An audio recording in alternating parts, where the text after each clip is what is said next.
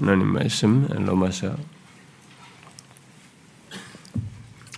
14장 보도록 하십니다. 로마서 14장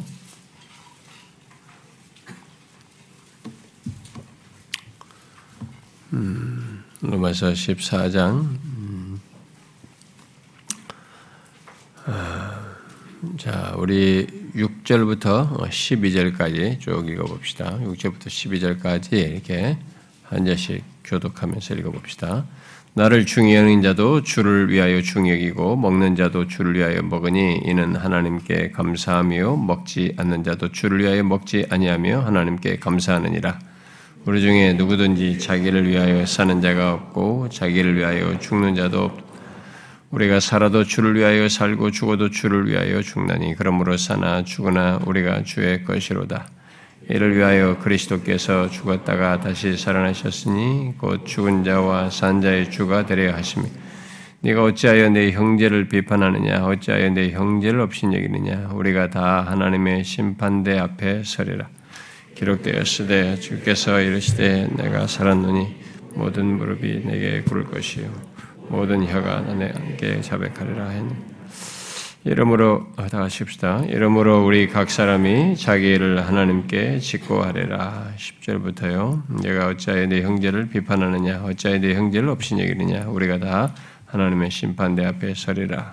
기록되시되 주께서 이르시되 내가 살았노니 모든 무릎이 내게 꿇을 것이요 모든 혀가 하나님께 자백하리라 하였느니라. 이러므로 우리 각 사람이 자기 일을 하나님께 짓고 하리라. 음, 예, 뭐 오미크론이 다시 뭐 확산력이 높아지고 그래서 어, 또 그것이 우리나라에 들어와 가지고 계속 이게 또 확장되고 있어서 어, 좀 더 강력하게 또 다시 이 예, 제재를 할 수도 있다라는 뭐 이런 얘기가 나오고 있는데 어, 어떻게 될지 모르겠네요. 우리가 이런 것에 예배를 지금 50%라도 하니까 우리 성도들이 다 함께 나와서 하고 있는데 어, 방해받지 않고 우리가 하나님께 예배할 수 있도록 주님의 도우심을 아, 구하면 좋겠습니다.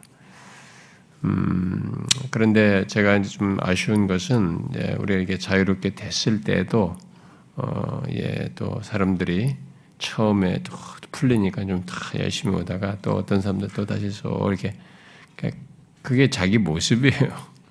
네? 그게 자신의 신앙의 상태이다고요. 음, 또 다시 이렇게 좀 아, 뭐안 나오고 기회가 주어질 때도 잘 안 나오려고 하는 그런 사람도 있고 물론 다 이제 연약한 사람들이 아마 그러지 않나 싶기도 한데요. 그리고 무슨 이 온라인으로 이렇게 하던 그런 것들을 이제 못 하게 되니까 뭐 그것을 또 원하시는 분들이 어떤 분들은 우리 뭐 아마 자가격리한 분들에게는 또 지방에 계신 분, 뭐 지방에 우리가 출타에 있는 사람들에게는 아마 이렇게 보내는 것 같은데 자꾸 이제 그걸 의존하려고 하는 사람들이 어, 생겨나는 것 같습니다. 그런 것으로 어, 자기를 기준으로 해서 그렇게 자기 편리하게 할 수 있는 것에 기준으로 해서 선택을 하고 결정하면 그 사람은 아직도 자기 중심적으로 신앙생활하는 겁니다. 그건 아셔야 됩니다. 음, 모르겠어요. 요즘 우리가 한국 교회 뭐다 그렇게 흘러가고 있고 큰 교회들은 다 뭐 그렇게 두 가지 목회를 이제부터는 해야 된다. 온라인 시대가 왔다. 뭐 어쩌고 저 메타버스도 뭐 해가지고 지금은 메타버스에 맞춘 그런 것들을 다 가상 세계에서 다 이게 서로 만나고 교제하고 아이들부터 막 그렇게 하고 해야 된다. 벌써 그런 거 하고 난리예요. 음, 국민일보에 보면 그런 것으로 이제 앞으로 목회를 해야 된다는데 제가 그런 부분에 대해서 우리 참 주 목사님들에게도 얘기를 했지만 음, 글쎄요. 기독교 신앙 생활이 가상 세계를 가지고 대리할 수 있을까요? 음, 그렇지는 않습니다. 저는 앞으로 주님이 오실 때까지 우리들이 이 세상에 등장하는 많은 것들이 있을 겁니다. 어, 그게 이제 이런 메타버스나 무슨 컴퓨터의 발달에 의해서든 뭐 휴대폰이 등장했죠. 휴대폰에서는 좀 더 발전했죠. 뭐 이게 쭉 재밌는 것들이 많이 있잖아요. 우리 정신을 뺏는 것들이. 어, 뭐 넷플릭스 같은 것도 요즘은 뭐 TV를 안 본다잖아요. 다 넷플릭스인가 뭐 이런 것들 다 보니라고. 제가 옛날에 무슨 넷플릭스에 무슨 뭐 하나 뭐 본 거 얘기했었잖아요. 우리 가족들이랑 봤다는 거. 근데 그 뒤로는 저는 뭐 넷플릭스, 넷플릭스 본 적이 없습니다. 근데 뭐 사람들이 이제 넷플릭스나 이런 거에 막 푹 빠져 있고, 어, 막 이렇게 이제 재미를 붙이잖아요. 근데 이제 메타포스로 이제 예배를 한다, 아이들의 교제를 한다, 뭐 이런 것까지 발전해 갑니다. 근데 앞으로 그 이상이 무엇을 더 발전하겠어요? 계속 발전하겠죠. 뭔가 가상 세계와 이런 것들이 있고 컴퓨터가 이제 우리 손에서 빠지지 않고 이제 우리를 지배할 정도로 시간을 많은 걸 뺏어갈 정도로 이제 그런 것들이 휴대폰이 더 발전하고 발전하게 될 텐데 뭐 이제는 아마 뭐 안경을 쓰면 뭐 이렇게 보고 안경으로 한다든가 무슨 하여튼 더 많은 것들을 계속 만들어서 산업들이 발달하고 자신들이 이윤 창출하면서 기업들이 생겨나고 사람들을 거기 미혹하겠죠. 근데 우리는 또 거기 대세를 따라서 우리가 하겠죠. 그래서 메타버스 같은 것에 의해서 신앙생활하는 이런 것이 더 가상현실 속에서까지 주입을 하는 이런 일들이 더 발전할 수는 있겠습니다. 좋아요. 그런 것을 통해서 뭐 어떤 사람이 접촉점을 가질 수 있을지 모르겠습니다. 우리 어린아이들에게 어떤 것에 흥미를 돋구고 그런 것에 접촉점을 갖고 또 예수를 믿지 않는 사람들에게 뭐 어쩌다 상했던 사람이 그런 걸 보고 조금 뭐 관심을 가져가지고 이렇게 어, 주님께 주님 믿는 이런 일이 방편으로 쓰일 수도 있을지는 모르겠습니다. 그러나 그런 일면의 그런 것들을 가지고 그것으로 기독교를 마치 그런 식으로 신앙생활도 되는 것처럼 쭉 방향을 바꾸는 것은 저는 상당히 위험한 일을 하고 있다고 저는 봅니다.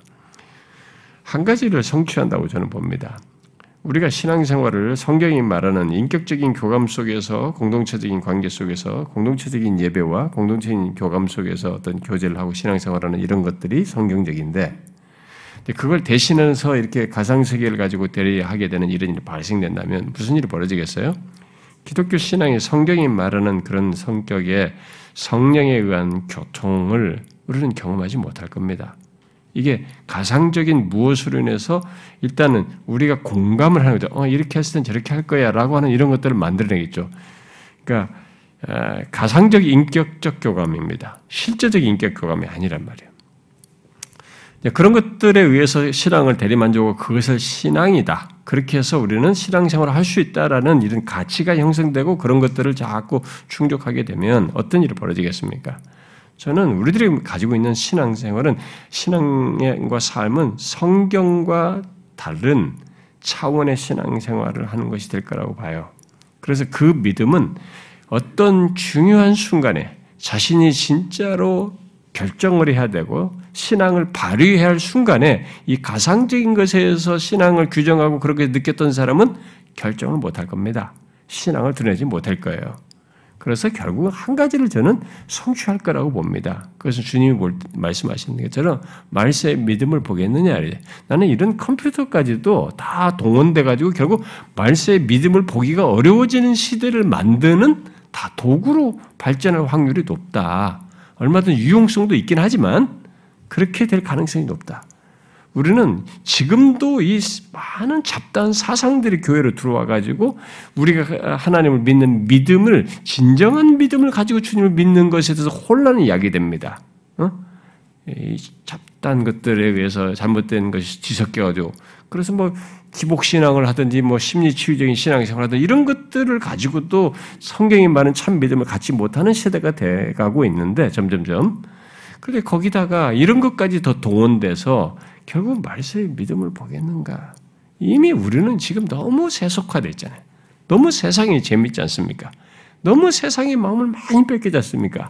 그리고 신앙생활도 자기주도적이지 않습니까? 이런 모습에서 벌써 우리는 과연 믿음이 이 사람이 어떤가? 참 믿음인가? 믿음을 보겠느냐라고 하는 이 질문에 이 사람이 진짜 긍정의 답을 가진 사람인가? 부정의 답을 사람인가? 벌써 그런 것이 많이 대두될 현실을 갖고 있단 말이에요, 우리가. 그런데 그런 것까지 더해지면 어떻게 하겠습니까? 그래서 온라인에 대해서 우리가 전염병에 의해서 이런 일이 있게 됐다고 해서 이제 그것을 나를 맞추기 위한 내 주도적인, 내 중심적인 신앙생활을 유지하기 위해서 이것에 의존하려고 하는 이런 일을 하게 된다 그러면 참 그것은 안될 거예요.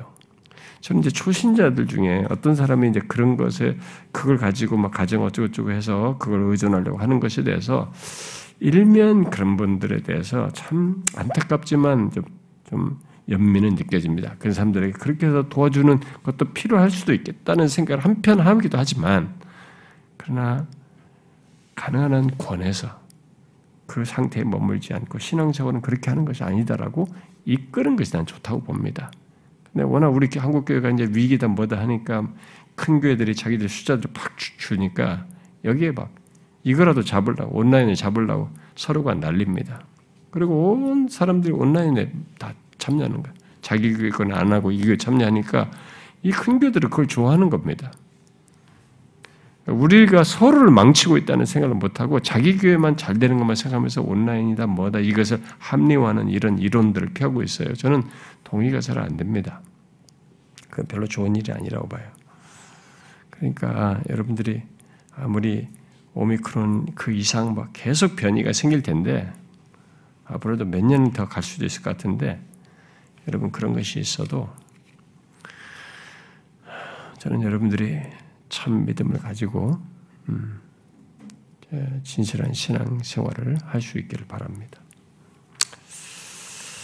자, 어, 이제 바울이 어, 우리가 여기 14장에 살피고 있는 이 내용이 여러분들이 지금까지 14장 1절부터 여기까지 9절까지 살펴오면서 느꼈겠습니다만은 아니 뭐 주변적인 얘기를 다룬다고 하는데 의외로 우리에게 굉장히 중요한 어? 실제적으로 굉장히 중요한 원리가 되는 그런 내용들을 여기서 탁탁탁 말해주고 있습니다. 그래서 뜻밖에도 우리가 야참 모든 계시의 말씀이 이렇게 다 어느 것 하나도 그 앞에 내용만도 너무 놀라웠는데 다 그래서 14장부터는 조금 이렇게 좀 덜 중요할 것 같다라고 했는데 전혀 그렇지가 않은 것들을 우리가 계속 보고 있습니다. 그래서 이 14장을 통해서 믿음이 강한 자와 연약한 자들이 나를 지키는 것과 어떤 특정 음식을 먹고 안 먹고의 문제를 말하면서 그렇게 연약한 자와 먹는 자와 안 먹는 자, 연약한 자, 강한 자가 서로를 판단하며 업신여기는 그런 일들을 하는 것에 대해서 안 된다는 거죠. 그렇게 해서는 안 된다는 것을 계속 말하고 있습니다. 예, 그러면서 이제 중요한 것은 나를 중요 여기고 음식을 먹는 것 자체보다도 먹고 안 먹는 그런 것 자체보다도 그런 모든 것 속에서 주를 위하여 하는 그런 것을 할 때 각 사람이 주를 위하여 하는 동기가 중요하다라는 것을 바울이 말한 것을 또 살폈어요. 아, 그리고 이제 결론적으로 강조한 것은 사나 죽으나 우리 그리스도인은 주의 것이다 라고 했습니다. 바로 살아 있어도 주의 것이고 죽어도 주의 것으로 존재한다는 것을 살폈어요. 자, 그런데 이제 그런 그렇게 모든 조건에서 이제 근데 그런 모든 조건에서 우리가 아, 주의 것이 되고 결국 그리스도께서 우리의 주가 되신다는 것이 어떻게 그게 있게 되는 것이냐면은 그냥 그분이 하나님의 아들이기 때문에 주 우리 산자와 죽은 자의 주가 되시는 건 아니고 그가 죽으셨다가 다시 살아나심으로써 죽은 자의 주가 되시고 또 산자의 주가 되시는 그런 일이 있게 된 것이다. 결국 획득해서 주가 되신 거죠. 자, 그리고 나서 이제 바울은 이제 앞서 말한 내용에 연결해서 어, 이두 질문을 이제 오늘 본문 이제 10절에서 하고 있죠. 음, 그러면서 앞에서 말한 것에 연결된 어떤 적용적인 얘기를 도전을 하고 있는데 10절에서 말한 두개 질문은 뭡니까?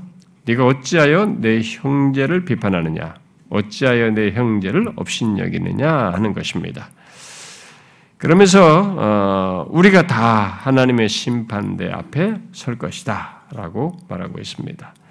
이미 앞에 3절에서 이 내용을 얘기했어요. 내 형제를 비판하고 아니 여기서 어, 믿음이 약한 자와 강한 자가 이렇게 비판하고 업신 여기는 이 표현을 써서 이미 3절에서 얘기했죠. 연약한 자가 강한 자를 비판하는 것, 그리고 강한 자가 연약한 자를 업신 여기는 것에 대해서 경계해서 말을 했습니다. 아, 그런데 다시 여기 바울은 이 내용의 끝부분에 정리하면서 서로를 향해서 비판과 업신 여기는 것에 대해서 다시 경계하고 있습니다. 그러면서 그런 태도와 행동의 심각성을 부각시켜요. 어, 그것을 적용적으로 어, 강조를 하고 있습니다. 그러니까 모두 하나님 앞에 다룰 죄들이다. 그렇게 하게 되는 것은 모두 하나님 앞에서 다루어야 할 죄를 짓고 있는 것이다. 라는 사실을 말해주고 있습니다. 자, 오늘은 저와 여러분이 이 말씀을 잘 되새겨야 됩니다. 아, 뭐 나는 하고 잊어버리고 나는 뭐 그렇지 않아. 뭐 별로 이런, 이런 상관없어. 이렇게 하지 말아야 돼요. 이건 우리 모두가 생각해야 되는 겁니다. 바울이 여기서 질문형으로 강한 자와 약한 자가 서로에 대해서 행하는 것에 대해서 책망하고 있는데 이미 바울은 우리들이 왜 그러해야 하는지, 왜 그렇게 해서는 안 되는지 이유를 앞에서 얘기했어요. 그런 서로 그렇게 하지 말라고 하놓고는 왜 그렇게 해서는 안 되는지 앞에서 이유를 두 가지 이유를 말했습니다. 아, 그, 기억하시죠? 하나는 뭐였어요? 하나님이 우리 모두를 받으셨기 때문에 강한 자, 저 사람도 받고 약한 자 다 받은 것이죠. 하나님이 받으셨는데 네가 뭐 이러라 저러라 하냐? 왜 이렇게 판단하고 없이 얘기를 하냐? 하나님이 받으셨기 때문에 우리는 서로 그렇게 하면 안 된다. 두 번째 이유로 말한 것은 그리스도께서 죽었다가 다시 살아나심으로 우리 모두의 주님이 되셨기 때문이다 라고 했습니다. 그런데 이 책 이런 여기 두 질문을 통해서 이 책망의 어조로 어, 말을 하고 바울이 이어서 덧붙여는데요. 어, 우리들이 서로 비판하거나 업신여기서는 안 된다는 이, 이 말, 이것을 어, 강조하기 위해서 강조하면서 그에 따른 또 다른 이유를 덧붙이고 있습니다. 오늘 우리가 살피는 내용에서 어, 사실 직접적으로 이 그 서로 비판하고 업신여기서는 안 된다는 이유로 덧붙이는 내용은 우리 다 하나님의 심판대 앞에 서기 때문이다. 라는 이유를 말하고 있어요.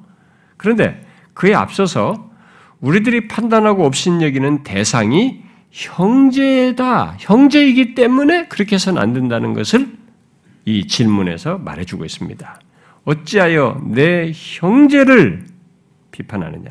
어찌하여 내 형제를 업신여기느냐? 이렇게 말을 하고 있습니다.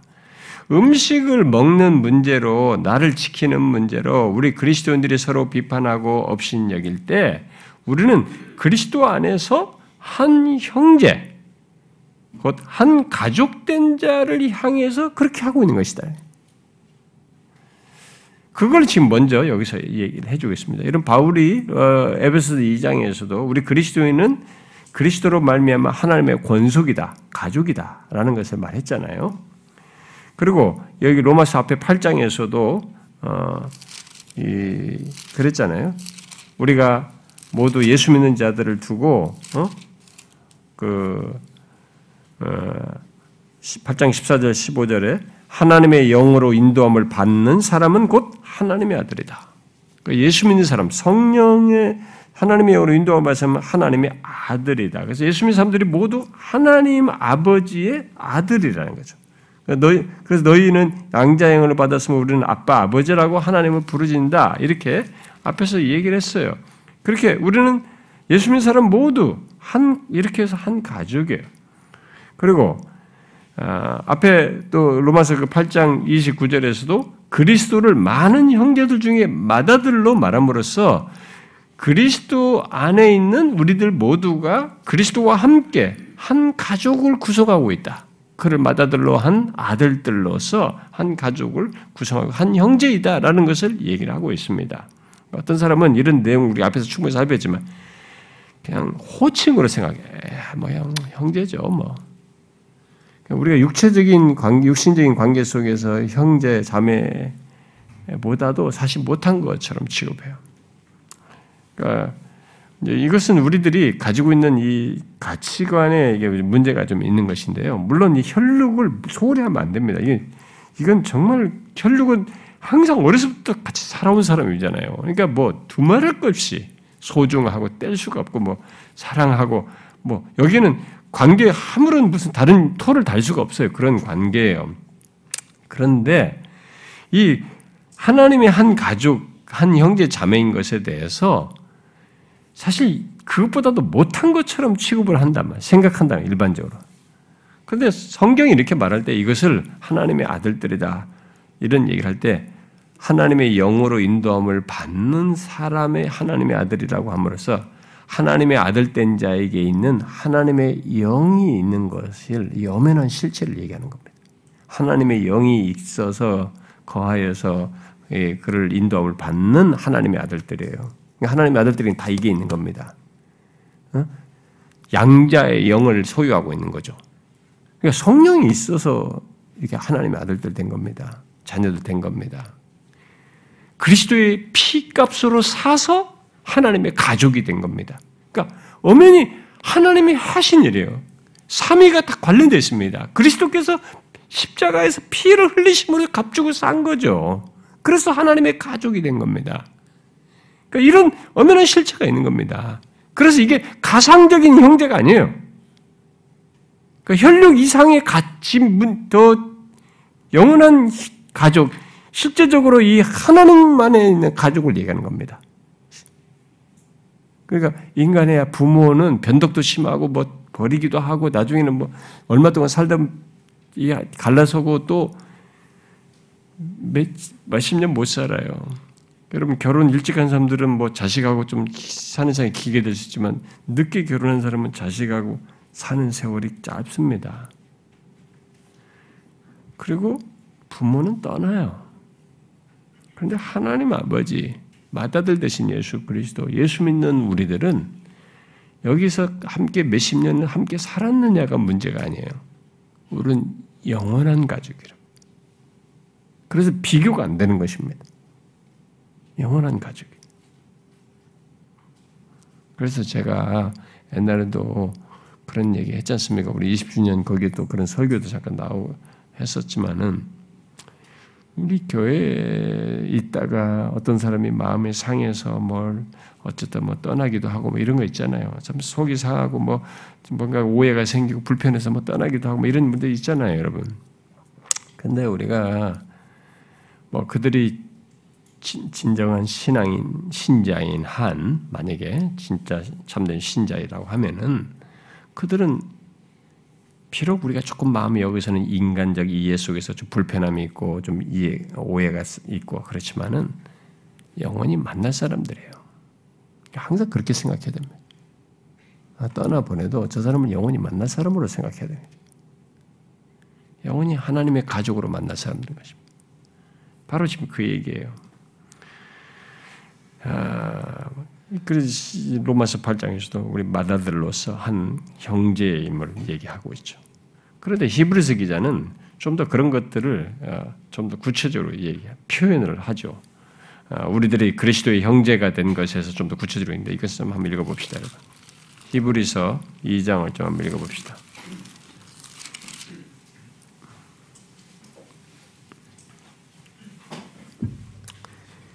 히브리서 2장 10절 11절 읽어봅시다. 10절 11절 시작 그러므로 만물이 그를 위하고 또한 그로 말미암은 이가 많은 아들들을 이끌어 영광에 들어가게 하시는 일에 그들의 구원의 창시자를 고난을 통하여 온전하게 하심이 합당하도다. 거룩하게 하시는 이와 거룩하게 함을 입은 자들이 다 한 근원에서 난지라. 그러므로 형제라 부르시기를 부끄러워하지 아니하시고 그러죠. 여기서 많은 아들들을 말하지요. 네, 그런데 그들에 대해서 11절에서 거룩하게 하신 이가 아, 이와 거룩하게 함을 입은 자들이 다 한 근원에 나와서 형제라 부르기를 부끄러워하지 않는다고 말하고 있습니다.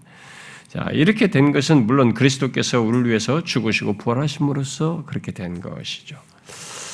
그래서 믿음이 연약한 연약하여서 채소만 먹든 모든 것을 먹을 만큼 믿음이 강하든 우리 그리스도인은 모두 그렇게 하나님의 한 가족이고 형제라는 생각 속에서 그들에 대해서 태도를 할 때 신중해야 되는 겁니다.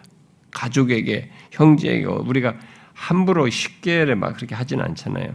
음, 막 어, 미운 감정 드러내면서 그렇게 아니 그 사람을 갖다 판단하고 이렇게 하지는 않지 않습니까? 에, 우리는 모두 어, 양자의 영을 받아서 하나님을 아빠 아버지라고 부르는 한 가족이고 한 형제입니다. 그런데 그런 형제를 서로 판단하고 업신여긴다고 생각을 해 보십시오. 우리가 도대체 무슨 일을 하는 것입니까? 이것은 어, 이것을 우리 현실로 가져와서 어, 한번 생각을 해보면 나와 생각이 다르다고 어, 그 사람을 우리 그, 그, 교회 공동체 안에서요. 나와 생각이 다르다고 그 사람을 싫어하고 또 어, 나와 다른 방식과 다른 태도를 가지고 신앙생활을 한다고 판단하는 그러면서 저는 저 사람 뭐 이래. 뭐 어떻고 저쩌고 이렇게 한다고 한번 생각해 보십시오. 뭐 또 그 밖에 어떤 이런저런 이유로 서로를 비판하면서 업신여긴다고 한번 생각해 보십시오. 한 공동체에 있으면서 과연 가족으로서 할 모습입니까? 특별히 아버지를 놔두고 아버지가 계신데 아버지 면전에서 저건 저건 쓸법 저 사람 어쩌고 이렇게 이렇게 하면서 서로를 막 이렇게 하는 것이 가당한 얘기입니까?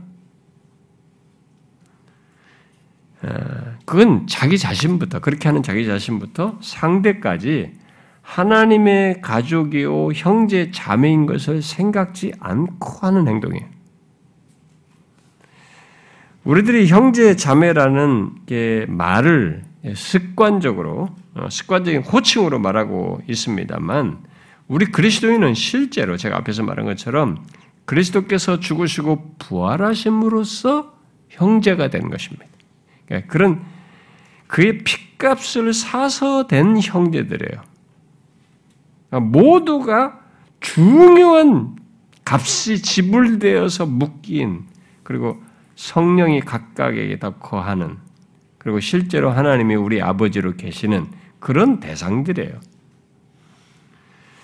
그러므로 우리들이 서로를 향해서 비판하고 판단하고 예, 업신여기는 이런 행동을 하는 것은 양자의 영을 어, 동일하게 받아서 하나님을 똑같이 아바 아버지라고 부르는 것을 잊고 행동을 하는 것이거나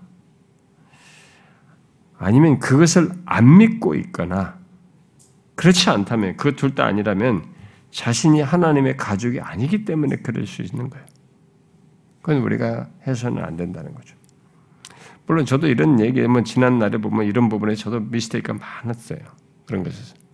저는 그런 것을 리드하면서 도와주는 격이지만 도와주면서도 저도 이렇게 그런 생각과 판단을 하는 그런 일들이 있는 거죠. 그러니까 우리가 생각을 안 하는 거죠. 양자형을 또 동일하게 받은 영혼이라고 생각 안 하는 거죠. 그에게도 동일한 영이 성령에 따라 인도를 받고 있다는 생각을 하는 거죠. 우리 아버지 또 지금 아버지 아래 있는 우리 같은 지체인데 우리가 마치 아버지 행세하듯이 판단하는 이런 일을 하는 것이죠. 그건 아니죠. 예수 믿는 우리는 상대가 어떠하든 예수 믿는 각 지체가 어떠하든 흔히 우리들이 가족 안에서 형제를 보듯이 그렇게 보아야 합니다. 나와 다르다고 나와 생각이 나의 생각에 동조하지 않는다고 싫어하고 미워한다면 그는 한 가족됨 형제 관계를 어, 파괴하고 또 당사자는 못 누리게 됩니다. 그렇게 하면 특히 아버지 대신 하나님을 업신여기는 격이 돼요. 우리는 그것을 금해야 한다는 것입니다. 본문에서 보듯이 예, 로마 교회는 이게 비본질적인 문제로 어, 결국 형제들 사이에서 판단하고 업신여기는 일을 함으로써 이 가족의 균열을 불러일으키는 것 같은 모습을 보였던 것입니다. 그런데 이와 유사한 모습은 고린도에서도 있었죠. 고린도 교회도 비본질적인 문제로 서로가 나뉘고 뭐 어, 혼란에 다투고 막 다투고 분열하고 막 이런 모습이 그들의 가운데 있었잖아요. 바울은 여기서 그런 모습을 가져서는 안 된다는 거죠. 우리는 형제다. 형제에 대해서 그런 식으로 하면 안 된다라고 말하는 것입니다. 우리는 비본질적인 것에 대해서 나와 생각이 다르고 또 견해가 다르고 어, 관점의 차이가 있는 것에 대해서 그 상대를 비판하거나 업신여기지 않도록 힘써야 합니다. 그런 것에 대해서 아, 그뭐 어떤 그, 그 사람의 어떤 태도를 이렇게 그, 그, 이런 것에 대해서 우리가 함께 고민하고 수정해야 될 것이 있으면 나누는 것은 좋지만 그런 걸 같이 얘기하고 서로가 고민하고 해서 어, 바른 길로 가도록 하는 서로의 노력은 좋지만 그런 것이 아니라 판단하고 없인 여기는 이런 일을 해서는 안 됩니다. 우리는 항상 상대가 하나님의 가족이라는 것.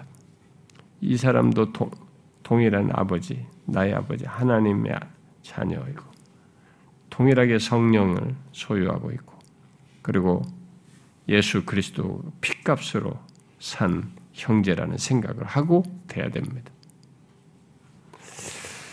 우리들이 그리스도의 피로 형제가 되었다는 것, 하나님의 가족이라는 것은 기본적으로 우리 모두 판단할 자리에 있지 않다는 것을 전제합니다. 우리는 형제, 형제가 지금 판단할 것, 만약에 우리 우리 사이에 어떤 문제를 판단할 것이 있다면은 우리 아버지 대신 하나님이 하셔야 되는 것입니다. 우리를 위해 죽으시고 사신 그리스도께서 하셔야 되는 거죠. 바울은 연약한 형제들이 이 강한 자를 비판하는 것을 여기서 다시 시작합니다. 그들이 강한 자를 비판하는 걸 말하는데 그 강한 자가 형제이다. 이렇게 말을 하고 있는 것이죠. 예, 우리 말로 하면은 지난번에도 있다시피 약한 자가 강한 자를 비판할 때 아니 저 리더라고 하면서 저 모양이냐고 말이에요. 어? 교회 오래 다녔다면서 이러냐고. 이 교회 오래 다녔다면서 어떻게 저러냐고. 어? 저 양반이 교회 직분자라면서 어떻게 저럴 수 있냐고. 그렇게 하지 말아야 된다는 것입니다. 자기와 분리시키고 있는 거예요, 지금. 어? 그 사람과 자기를 분리시키고 있는 마치 형제 아닌 것처럼, 바깥 사람처럼 취급하고 있는 것이죠. 의외로 연약한 사람들이 이런 행동을 많이 한다는 것입니다. 그렇게 해서는 안 된다는 거죠. 그것은 그리스도와 하나님께 속한 권한을 자기 것으로 삼는 것이에요. 탈취하는 겁니다. 하나님이 할 하나님께 속한 그런 일을 자기가 하는 겁니다. 월권이에요. 강한 자도 마찬가지입니다. 강한 자도 연약한 자를 어? 업신여긴죠. 근데 여기서 뭐예요? 연약한 자가 형제예요. 그것도 동일하게 형제인 것입니다. 자기 기준으로 판단하면서 없인 여기서는 안 되는 거죠. 그것 또한 그가 한 가족이고 형제인 것을 망각하고 마치 자기와 분리시켜서 말이죠. 가족이 아닌 사람인 것처럼 그렇게 행동하는 것입니다. 하나님의 하나님께 속한 권한을 똑같이 자기 것으로 삼고 행동하는 것이죠. 우리는 내가 아, 믿음이 강하든 뭐 강한 자라고 말을 하든 연약하든 간에 어, 형제로서 서로 도우면서 세우는 자예요. 어? 가족 안에서 형제지간에 생각이 다르다고 다투고 갈라서지 않잖아요. 어, 가족은 그런 분과 있어도 금방 다시 없는 것처럼 어렸을 때부터 보면 애들 우리 형제들 하는 거죠. 금방 또 다투놓고도 금방 없는 것처럼 또 우리는 잘, 서로 화해하면서 잘못을 시인하면서 관계를 유지하지 않습니까? 그렇게 해야 되는 겁니다. 그런데 그렇게 안 하고 갈라서는 거야. 뭐 떠나네, 그뭐 어쩌네, 말그 사람이 미워서 이 교회 신앙생활 못하는 진짜 그렇게 떠나는 사람이다. 그러니까 이 형제 관계를 이 그리스도 안에 형제 관계를 생각하는 거예요. 계속 바깥 사람 취급하는 거지. 그리고 자기가 스스로가 바깥 사람이 돼버릴 것도. 자기 스스로를 이들과 다른 사람으로 취급하는 거예요. 너희들은 형제일지 모르지만 난 너희들의 형제가 아니야라고 행동하는 것이 되는 거죠. 그건 아주 잘못하는 것입니다.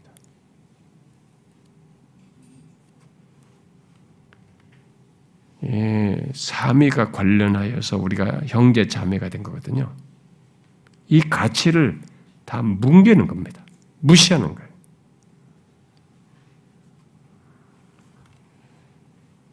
우리는 진실로 믿음으로 서로를 하나님의 한 가족의 형제로 대하면서 돕고 세우고자 해야 됩니다. 어, 우리는 지금뿐만 아니라 앞으로도 우리들 사이에서 서로 생각이 다르다는 것 때문에 또 나와 여러 가지 면에서 다른 것으로 그것이 신앙 태도이든 뭐 신앙의 어떤 방식이든 섬김의 모습이든 뭐 그 사람의 어떤 문제든 그 사람의 캐릭터든 뭐 어떤 간에 그런 것으로 상대를 판단하고 무시해서는 안 되는 것입니다. 미워해서는 안 되는 거죠. 우리가 그렇게 하게 되면 그렇게 하는 사람의 영혼만 어렵게 됩니다. 그리고 그렇게 한 것으로 끝나지를 않아요. 그렇게 서로에 대해서 판단하고 업신여기는 끝나지 않습니다. 그렇게 한 것에 대해서 하나님의 판단을 받습니다. 그게 바로 뒤에서 나오는 얘기예요. 그 사실을 형제를 비판하고 업신여기는 것이라고 것이라고 말하면서 책망을 하고 나서 곧바로 덧붙이지 않습니까? 우리가 다 하나님의 심판대 앞에 서리라. 약한 자든 강한 자든 우리가 다해요. 여기 다해는 약한 자든 강한 다 포함하는 겁니다. 모두 각자가 행한 것을 가지고 하나님의 심판대 앞에 선다는 것입니다. 바울은 우리들이 서로 판, 판단함에 업신여기지 말아야 할 또 한 가지 중요한 이유로 이 사실을 말하고 있는 겁니다. 하나님의 심판대 앞에 선다는 것. 여기 우리가 선다라는 이 동사는요, 이 말은 재판장 앞에 서는 것에 대한 전문 용어예요. 실제로 당시에 재판장 앞에 재판정에 재판장 앞에 서는 그 법정 용어예요. 바울은 그런 전문 전문 용어를 써서 장차 모두 재판장 대신 하나님의 심판 앞에 선다라는 것을 말하고 있습니다.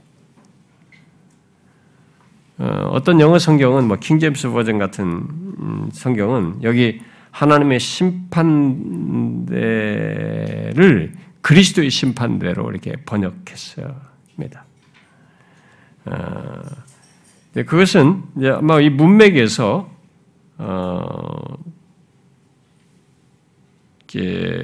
주에게 강조하는 거죠. 주를 지금 아, 강조하고 있잖아요. 그리스도가 주대심을 강조하고 있고 또 신약 성경의 다른 곳에서 뭐 고린도후서에서 그리스도의 심판대라는 직접적 진술이 있고 어, 또 성경에서도 그리스도를 심판자로 세우신 것에 대한 그런 내용들이 있기 때문에 이제 그런 것에 맞춰서 이 그리스도의 심판대로 뭐 했는지 모르겠어요. 그리고 실제로 사본들 상에 그렇게 수정한 사본이 있어가지고 그런 걸 참, 그걸 참 용인해서 그리스도의 심판대로 번역을 한 것 같습니다.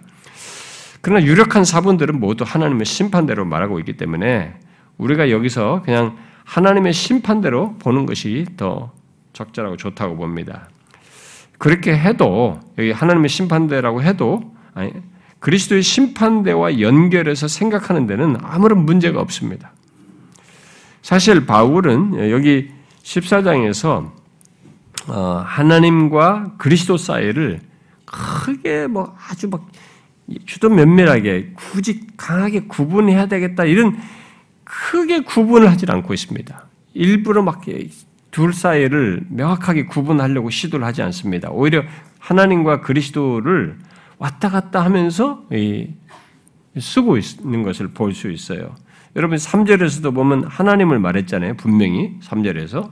근데 4절에서 어, 말할 때는 권능이 주께 있다라고 하면서 어, 주를 말합니다. 이 주는 하나님으로 말할 수도 있지만 그리스도를 말하는 것을 보여줍니다. 그리고 6절부터 9절은 주를 위하여 계속 무엇을 하든지 뭐든지 다 주를 위하여 살고 죽는 이런 얘기 주를 위하여를 반복하고 있습니다. 이때 주는 분명히 그리스도를 말하는 거죠. 그런데 6절에서 보면 주를 위해서 사는 것을 얘기하는데 주를 위해 사는 자는 하나님께 감사한다. 또 이렇게 말합니다. 그래서 그리스도와 하나님을 계속 왔다 갔다 해요. 뭐 크게 구분하지 않으면서 이렇게. 어쨌든 바울은 이렇게 그리스도와 하나님 사이를 오가면서 그리스도의 주 대심을 이 문맥상에서 크게 강조를 하고 있습니다. 그렇다면 킹제임스 버전대로 그 그리스도의 심판대라고 하는 것이 어쩌면은 이 문맥상으로는 그리스도 주대심을 말하는 문맥이니까 더 자연스러울 것 같습니다. 그런데 바울은 그 말을 쓰지 않고 실제 본문 상에서는 하나님의 심판대라고 말하면서 이어서 11절을 말하는 거예요. 구약을 인용해가지고. 예, 구약 성경을 그대로 인용, 예, 구약 성경에서 말하는 포인트를 강조하는 거죠. 이사야 45장을 인용하는데 이사야 45장에서 하나님의 심판대에서 어, 심판 선다는 그것을 이 성경을 가지고 이제 확증을 하고 있습니다. 자, 왜 바울은 이렇게 하나님과 그리스도 먼저 이게 질문부터 잠깐 하고 넘어갑시다. 왜 바울은 이렇게 하나님과 그리스도 사이를 왔다 갔다 하면서 말을 할까? 우리가 이제 질문을 가질 수도 있겠습니다. 아, 그것은 그가 생각 없이 별로 혼돈하여서 그렇게 말하는 건 아니고요. 여러분이 바울의 서신 같은 걸 잘 보게 되면은 구분을 해야 될 그런 필요가 있을 때는 합니다. 그런데 어떤 전체적으로 이렇게 하나님이 하나님이 삼위가 다 연결시켜서 말할 수 있는 것에 대해서 그렇게 크게 구분해. 심지어 나중에 보면 고린도서 보면 그리스도와 그리스도의 영이 그냥 거의 동시 나와요. 이렇게 그의 영과 성령 이게 그리스도를 말하는데 그리스도의 영을 바로 말하는 이런 내용도 보고 있는데 여기서도 지금 하나님과 그리스도 사이를 두 분 사이에 밀접한 관계죠. 분리해서 생각할 수 없기 때문에 이렇게 이 둘 사이를 왔다 갔다 하면서 쓰고 있는 것이라고 보여집니다. 특히 지금 여기서 말하는 이 심판에 대해서 말할 때, 이 심판을 말할 때 그리스도와 하나님, 성부 하나님을 뗄 수가 없는 거예요. 밀접한 관계에 있는 거죠. 어? 그 분리해서 생각할 수 없기 때문에 여기서 이렇게 같이 말하고 있다고 봅니다. 그래서 일단 장차 있을 심판은 분명히 하나님의 심판입니다. 그러나 하나님은 그 심판을 그리스도에게 맡겨서 그리스도께서 하게 하셔요. 그래서 실제로 그리스도가 하십니다. 그야말로 하나님의 대리인으로서 그리스도께서 하시는 거예요. 심판을 행하신 거죠. 그래서 바울은 여기서 하나님의 심판대라고 말하지만 고린도 후서에서는 그리스도의 심판대라고 말하는 겁니다. 그러니까 틀리지가 않아요. 다 맞는 얘기입니다. 아, 그래서 그, 그, 그런 사실을 그래서 맡겼다. 하나님의 심판이에요. 심판대예요. 하나님이 심판하셔요. 근데 그리스도에게 맡겨서 하시고 그래서 그리스도의 심판대가 되는 이런 내용을 신약에서 언급을 하고 있기 때문에 그 관련된 구절만 한두 군데만 읽어보면 좋겠어요. 먼저 예수님이 하셨던 말씀부터 봅시다. 여러분 요한복음 5장을 보면 요한복음 5장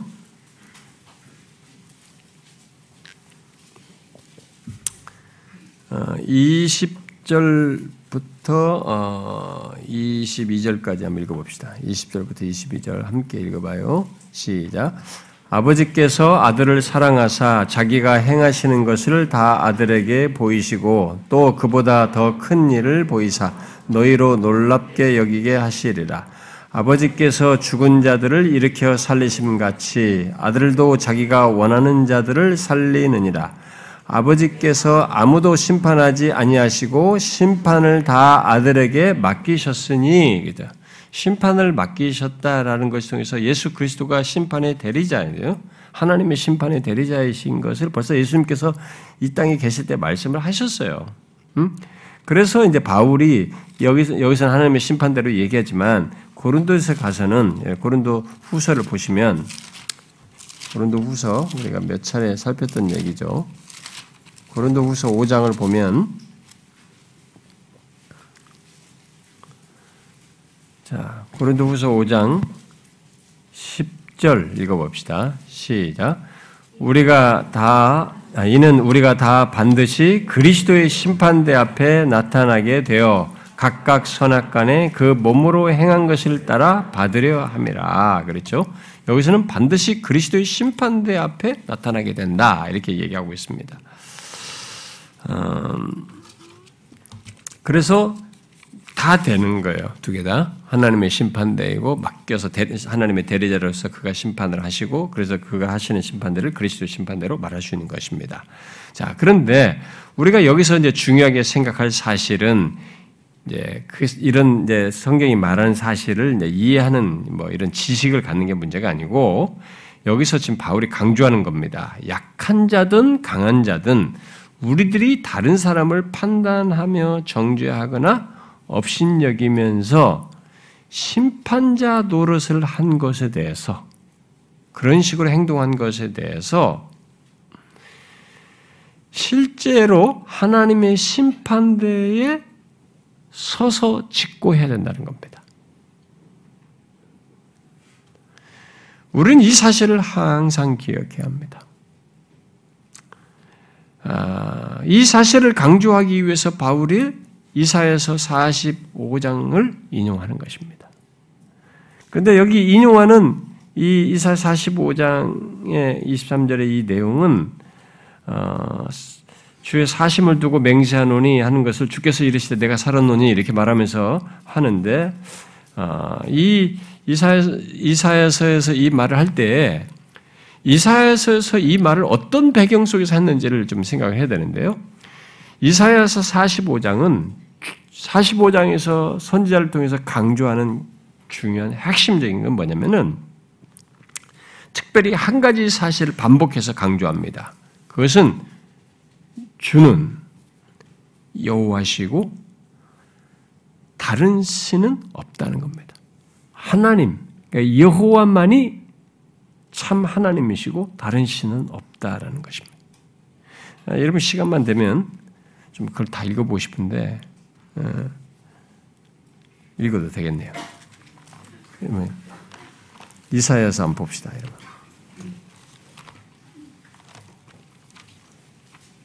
어, 이사야서 45장 잠깐 보면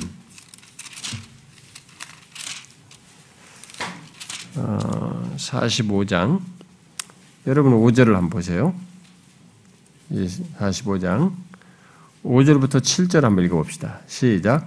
나는 여호와라 나 외에 다른 이가 없나니 나밖에 신이 없느니라.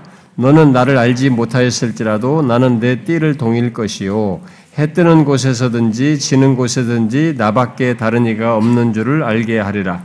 나는 여호와라 다른 이가 없느니라. 나는 빛도 짓고 어둠도 창조하며 나는 평안도 짓고 환란도 창조하느니 나는 여호와라 이 모든 일들을 행하는 자니라 하였느니라. 자, 여러분 뒤에 14절 한번 보세요. 또 14절 시작. 여호와께서 이같이 말씀하시되 애굽의 소득과 구스가 무역한 것과 스바의 장대한 남자들이 내게로 건너와서 내게 속할 것이요 그들이 너를 따를 것이라 사슬에 매여 건너와서 내게 굴복하고 간구하기를 하나님이 과연 내게 계시고 그 외에는 다른 하나님이 없다 하리라라고죠. 아, 그다음에 뒤에 또 18절 한번 봅시다. 18절 시작. 대저 여호와께서 이같이 말씀하시되 하늘을 창조하신 이 그는 하나님이시니 그가 땅을 지으시고 그것을 만드셨으며 그것을 견고하게 하시되 혼돈하게 창조하지 아니하시고 사람이 거주하게 그것을 지으셨으니 나는 여호와라 나 외에 다른 이가 없느니라. 뒤에 21절, 22절 한번 봅시다. 어, 21절, 어, 22절 시작. 너희는 알리며 진술하고 또 함께 의논하여 보라. 이 일을 옛부터 듣게 한 자가 누구냐? 이전부터 그것들을 알게 한 자가 누구냐? 나 여호와가 아니냐? 나 외에 다른 신이 없나니 나는 공의를 행하며 구원을 베푸는 하나님이라. 나 외에 다른 이가 없느니라. 예. 그 앞에는 뭐 우상을 가지고 하는 이 얘기를 하면서 어? 어, 이제 구원하지 못하는 신에게 기도하는 자들은 무, 무지하다. 20절에 말하면서 이제 이런 얘기를 한 겁니다. 자, 지금 이사야 45장에서 강조하는 것은 그거예요.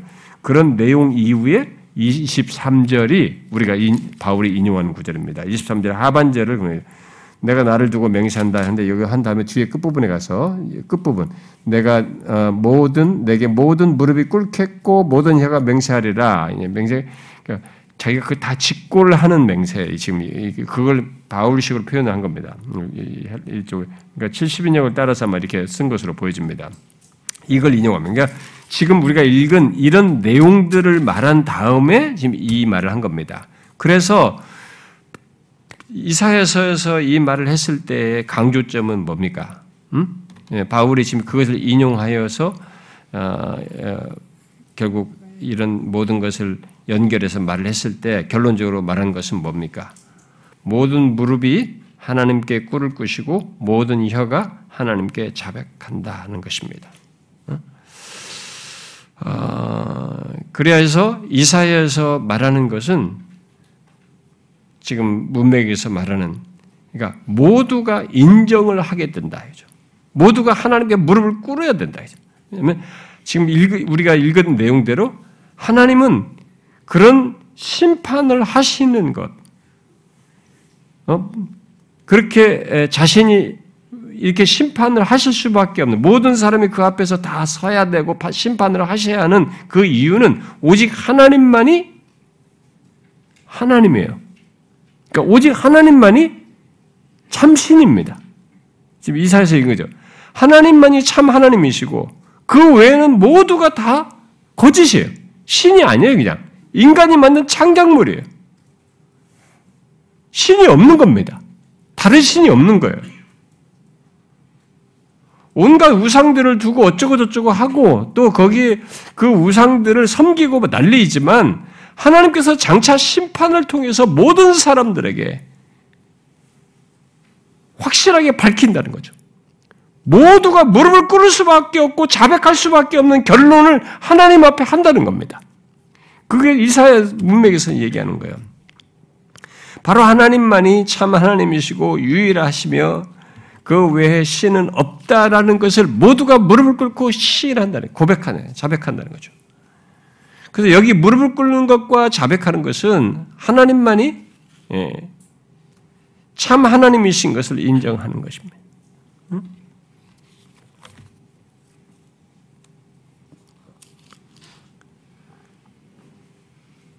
그리고 그에게 굴복하게 되는 것이죠. 그래서 하나님의 주권에 복종하는 것입니다. 이런 사실에 대해서 어, 그 시편 기자도 정확히 이제 언급을 하죠. 어, 여러분 시편도 하나 읽어봅시다. 어, 시편 96편을 한번 봅시다. 시편 96편.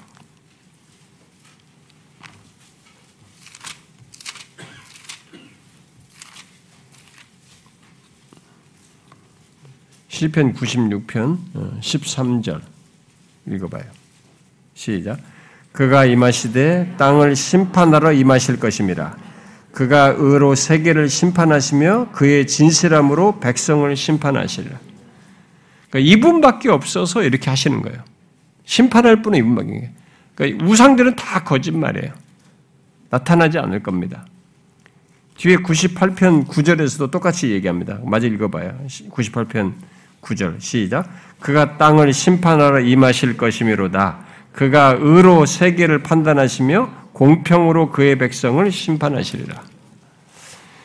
그래서 여러분 빌립보서 이거 신약에 와서 빌립보서 2장 그 5절부터 그리스도의 마음을 품으라라고 하면서 그리스도께 자기를 낮추셨다라고 하면서 그 뒷부분에서 뭔 얘기합니까? 9절부터 10절에 그를 높여서 모두가 무릎을 꿇고 시인하는 거죠. 주를 시인하지 않습니까?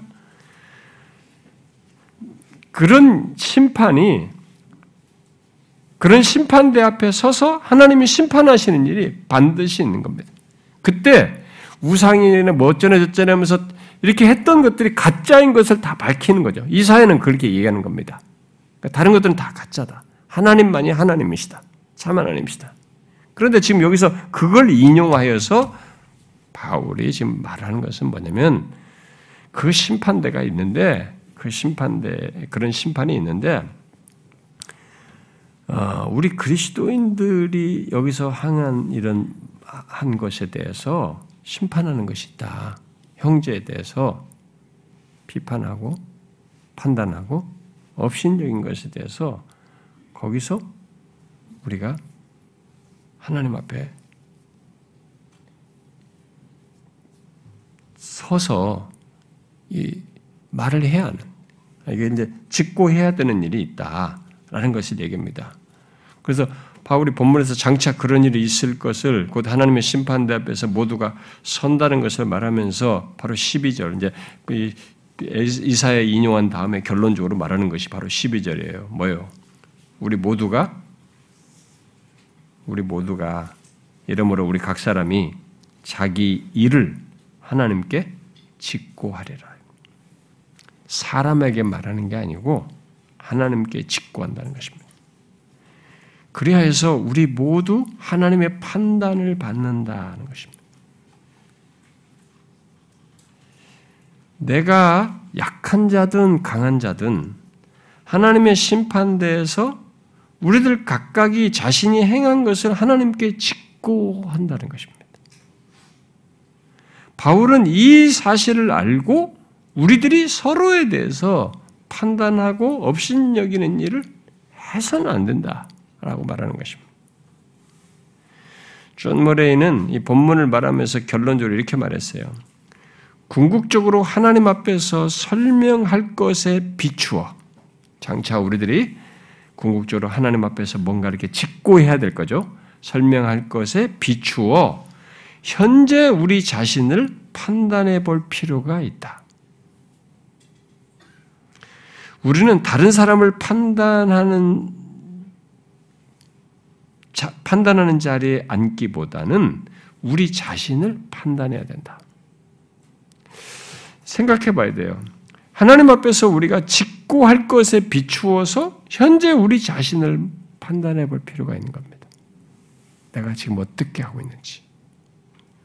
결국 바울은 하나님의 심판대에 선다는 것을 생각하고 다른 사람을 판단하고 업신여기기보다 그 심판대 에서 어, 우리들이 각자 아, 짓고 해야 될 것에 비추어서 어, 자신의 이런 것을 경계해야 된다는 것을 굉장히 강하게 말해주고 있습니다.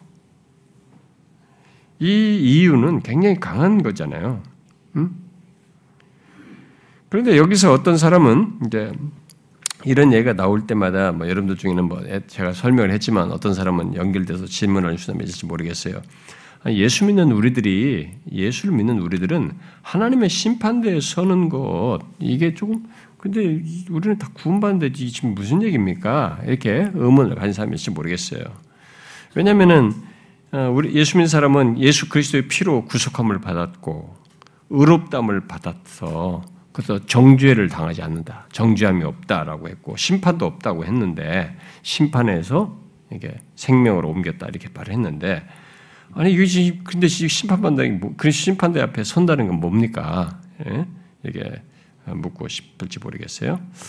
제가 이전에도 어, 말한 적이 있, 있는데 우리들은 먼저 예수 믿는 사람은 이 땅에서부터 의롭담을 받아 정죄와 심판이 없다는 것을 강조하고 중시하는 것에 대해서 이것은 틀린 사실이 아니에요. 굉장히 중요한 사실이고 이게 사실이에요. 성경이 실제로 예수 믿는 사람은 그렇습니다. 그런데 이제 우리들이 한 가지 좀 실수하는 것 중에 뭐냐면 이 의롭담을 받아서 정죄와 심판이 없다는 것을 알고 이것을 강조하고 중시하는 것까지는 좋은데 그런 우리들이 하나님의 심판대 또는 그리스도의 심판대에 선다는 것에 대해서 이것은 생각을 안 하려고 하는 사람들이 너무 많은 거예요. 상대적으로 이것을 생각을 않고 살아가는 사람들이 많습니다. 어, 에, 저는 이 예수 믿는 사람들이요, 어, 예수 그리스도 특히 개혁파의 사람들도 좀 그런 경향이 또 많은데 어, 예수 그리스도의 피로 의롭다움을 받고 우리는 더 이상 정죄함이 없다는 이 구원의 부요함에 굉장히 강하게 얘기하면서 어, 나중에 구원을 받거나 최종적으로 있게 될 영광과 복으로 이것을 바로 연결시켜서 이것만 생각해. 영광과 복만. 성경이 지금 말하는 이런 내용을 약간 건너뛰는 경향이 있어요. 어, 존 머레이는 많은 사람들이 그리스도께서 재림하실 때 위로와 즐거움만 생각할 뿐 이런 심판에 대해서는 잘 받아들이지 않는다는 것을 지적합니다. 어, 그러면서 그 위로와 즐거움에 앞서서 심판을 통해서 드러날 하나님의 영광과 그분의 관심과 요구를 먼저 생각해야 되는데 이것은 건너뛴다는 거예요. 여러분 실제로 그렇잖아요. 주로 우리들은 위로받을 거, 우리가 나중에 다 즐겁게 될 거, 기쁘게 될 거, 이런 그런 즐거움과 영광과 복만 생각하지 않습니까? 아니에요. 하나님께서 예수 믿는 우리들 또한 하나님의 심판대 앞에 서게 하십니다. 그리스도의 심판대. 그때 자신의 영광과 자신이 원하셨던 것이 무엇인지를 밝히십니다. 1차적으로는 누가 보아도 자격이 안 되는 우리를 구원하신 것을 통해서 하나님의 영광이 드러나죠. 응? 아이고, 저런 사람도 구원받았네. 그러니까 자격이 안 되는 우리를 구원하셨다는 것을 통해서 그렇게 하신 하나님의 영광이 드러나겠죠. 그러나 동시에 그때 하나님이 원하시는 것, 하나님이 말씀하신 것에 우리가 어떠했는지도 밝히는 것입니다. 이 그런 자리가 있는 거죠. 이것을 건너뛰고 그 다음에 영광과 즐거움과 복될 것, 이것만 생각하면 안 된다는 거죠. 물론 여기서 말하는 예수 믿는 우리들이 하나님의 심판대 앞에 서는 것은 구원 유무의 문제, 구원의 유무를 가리기 위한 심판이 아니라는 것 여러분 잘 알죠? 예수 믿는 사람은 그거 아닙니다. 근데 뭐 세관점이나 뭐 이런 사람들, 아르미니수자들 뭐 이런 사람들은 그때 가봐야 아는 거예요. 가톨릭도 그렇고 그때 가봐야 하는 이거 아니 가봐야 하는 그들은 이 확신을 여기서부터 그 못하고 예, 거기서 이게 여기서 아무리 예수 믿었던 사람이라도 여기서 아닐 수 있다 말 이런 식으로 말을 합니다. 그건 성경이 말하는 바가 아니에요. 예, 여기서 의롭다움을 받은 사람들이 너무 삶을 경시하니까 막 그런 것에 대한 반발로 나온 신학인 뿐입니다. 다 역사를 거쳐 보면은. 아르미니스도 그렇고 어, 세관점도 그렇고. 어,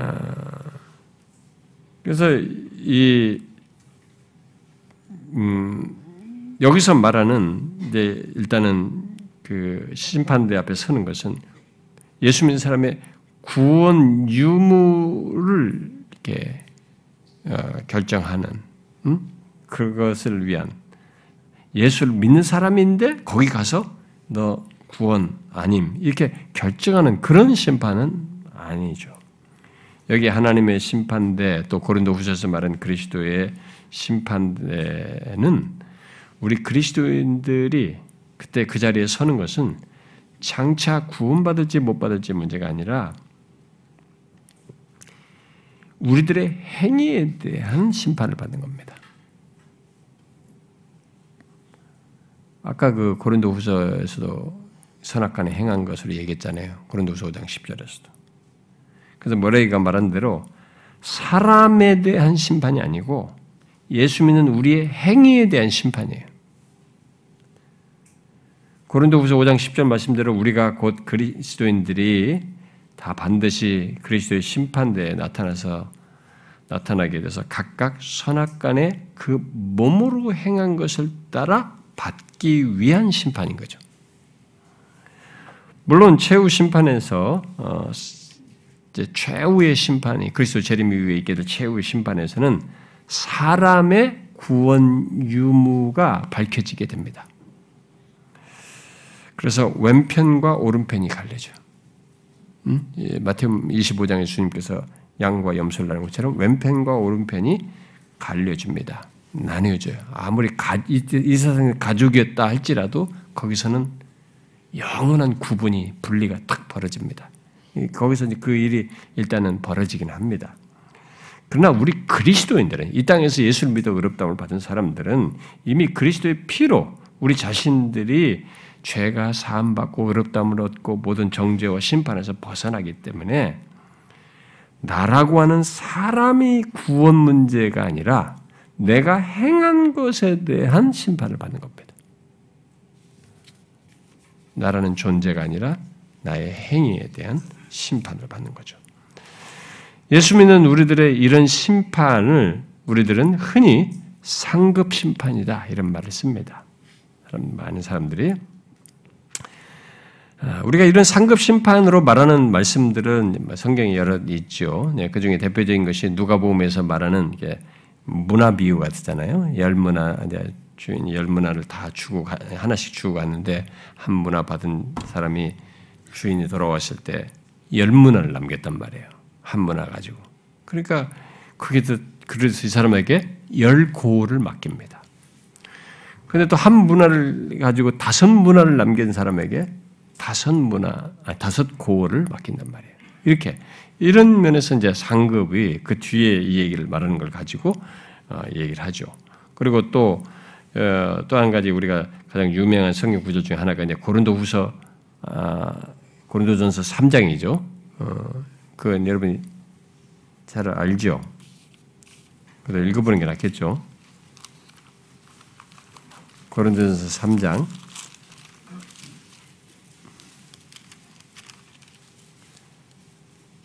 고린도서 3장. 음, 10절부터 어, 아니 아니. 어디서부터 읽으자면 음, 자 이게 연결돼서 보면은 음, 상이라는 말이 나오는 데서부터 찾으니까 8절부터 보는 게 좋겠네요. 8절부터 8절부터 우리 15절까지 예, 교독을 해서 읽어봅시다. 제가 먼저 읽을게요. 심는 이와 물주는 이는 한 가지나 각각 자기가 일한 대로 자기의 상을 받으리라. 우리는 하나님의 동력자들이요 너희는 하나님의 밭이요 하나님의 집이니라. 내게 주신 하나님의 은혜를 따라 내가 지혜로운 건축자와 같이 터를 닦아둠에 다른 이가 그 위에 세우나 그러나 각각 어떻게 그 위에 세울까를 조심할지니라. 이 닦아둔 것 외에 능히 다른 터를 닦아둘 자가 없으니 이 터는 곧 예수 그리스도. 만일 누구든지 금이나 은이나 보석이나 나무나 풀이나 집으로 이 터 위에 세우면 각 사람의 공적이 나타날 터인데 그날이 공적을 밝히리니 이는 불로 나타내고 그 불이 그 사람의 공적이 어떠한 것을 시험할 것입니다. 만일 누구든지 그 위에 세운 공적이 그대로 있으면 상을 받고 누구든지 그 공적이 불타면 해를 받으리. 그러나 자신은 구원을 받되 불 가운데서 받을 것. 음, 제가 새벽기도 그 고린도 전후서 그 내용을 할 때도 이런 거 다 상세히 설명했습니다만 여기서도 지금 어, 겨우 구원을 받는 것과 공력이 그대로 있어서 상을 받는 것을 지금 얘기를 하고 있습니다. 그래서 우리가 이런 것이 여기서 지금 불러서 설명하지만 이게 심판에서 행위, 우리 믿는 자들의 행위를 심판하는 것에 따라서 있게 되는 거란 말이에요. 그런데 바울은 이제 여기서 어, 그런 상보다 어? 어, 이제 사실 제가 이제 이것은 신자들은 이 심판에서 상급 심판이라고 말하기 위해서 제가 사이드로 설명을 한 겁니다. 예, 예, 여러분들이 오해를 할까봐. 그런데 사실 오늘 본문에서 바울은 그런 상급에 대한 것을 좀 강조하는 게 아니고, 어? 그래서 이제 보통 동기부를 하기 위해서 여러분들이 좋은 상급을 위해서 막 뭘 해라 이렇게 하고 상급을 바라보면서 하는 동기부여를 갖는 뭐 이런 내용들이 사람들이 많이 말하는데 물론 바울이 이런 얘기를 했을 때도 거기에는 그런 동료와 격려가 있습니다. 아, 당연히 우리가 그 아마 저는 여러분들 중에 어떤 사람들은 어, 저보다도 이렇게 그 문화 비유 같은 거 보면은 사실 더 이런 부분에서 더 한 사람이 있을 수도 있어요. 누구나 우리들 중에는요. 예, 더 네가 착하고 충성됐다 말이 칭찬을 들으면서 이런 상급을 어, 받는 거. 근데 제가 옛날에도 얘기했지만 이 상급은 우리에게 우열 개념으로 작용하지는 않습니다. 아, 이때 구원을 받을 때 모두가 기뻐하게 되고 그 기쁨이 예, 그리고 기쁨과 이 만족이 어, 온전한 만족이 되기 때문에 만약에 만족이 어떤 사람은 온전한데 어떤 사람은 좀 불완전하면은 이게 이제 거기서 차등이 있어서 차별성이 있어서 굉장히 복잡해진단 말이에요. 근데 악이 없기 때문에요. 죄가 없고 악이 없어서 또 온전한 사랑 안에서 우리가 교통하기 때문에 아, 비록 맡기는 이런 부분에서 이게 단급에서 차이가 있을지 몰라도 그것에 대해서 우리들이 불만을 갖거나 뭐 열등감을 이런 일은 발생되지 않습니다. 모두가 만족해요. 그냥 아이고 내가 나는 너무 엉망으로 살았는데 하나님이 나한테 이렇게 하신 것 자체가 너무 감사해가지고 모두가 그렇게 만족을 합니다. 그러니까 아무도 우리 사이에 불평이 안 생겨요. 그건 아시면 됩니다. 지금부터 막 야, 내가 거기서 막 경쟁해서 이겨야 된다. 이렇게 하면 안 돼. 그렇게 생각하면 안 됩니다. 응? 어떤 부흥사들이 옛날에 막 황금 많이 거둘라고 개털 모자 쓴다. 거기가 막 금벨류관 쓴다. 막 상급이 등급이 다 나뉘는 것처럼 그거 다 거짓말이에요. 양반들이 나쁜 얘기예요. 그건 음, 그런 식으로 아니, 성경이 그렇지 않아서 전혀 차등이 없어요. 어, 이 그래서 지금 그런 상급은 이제 오해를 하지 말고요. 어, 여기 여기 하나님의 심판대 오늘 본문이 말하는 것은 예수 믿는 사람도 행위를 가지고 구원의 문제가 아니라 행위에 따른 심판을 받는다라는 것입니다. 그러면서 바울이 지금 본문에서 강조하고자 하는 것은 그겁니다. 예수 믿는 우리들이 안에 강한 자와 약한 자 사이에 행하는 것을 아, 바로 우리 그리스도인들 사이에 행하는 것을 하나님의 심판대에서 직고해야 한다는 것을 반드시 기억해야 된다는. 그거 알고 조심해야 된다. 절대 그렇게 하지 말라는 것입니다. 우리는 그 심판을 기억하면서 살아야 한다는 것입니다. 그 심판을 기억하면서 서로를 대해야 한다는 것이죠. 우리가 서로를 판단하면서 없인 여기는 것을 하나님 앞에 직고해야 한다고 생각을 해 보십시오. 여러분, 우리는 아, 판단하는 자리에 있지 않습니다. 우리 모두를 판단할 분은 하나님밖에 없습니다. 여러분과 제가 서로 판단하고 업심 여기지 말할 이유가 바울은 여기서 명확하게 네 가지 이유를 말해줬습니다. 지금까지.